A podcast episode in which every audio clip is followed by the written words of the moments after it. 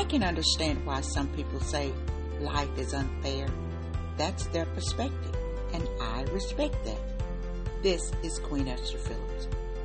I said that quite a few times in my life until one day when I was on the edge of the cliff and my outlook on life changed.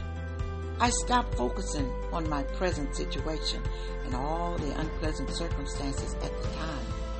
Yes, although I was living on the edge of the cliff and at any time risk falling off, still I chose to change my perspective.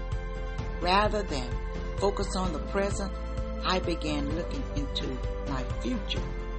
While on the cliff, yes, I stopped looking down and kept looking up. How will you see life while living on the edge of the cliff? This is Queen Esther Phillips, your inspirational expert.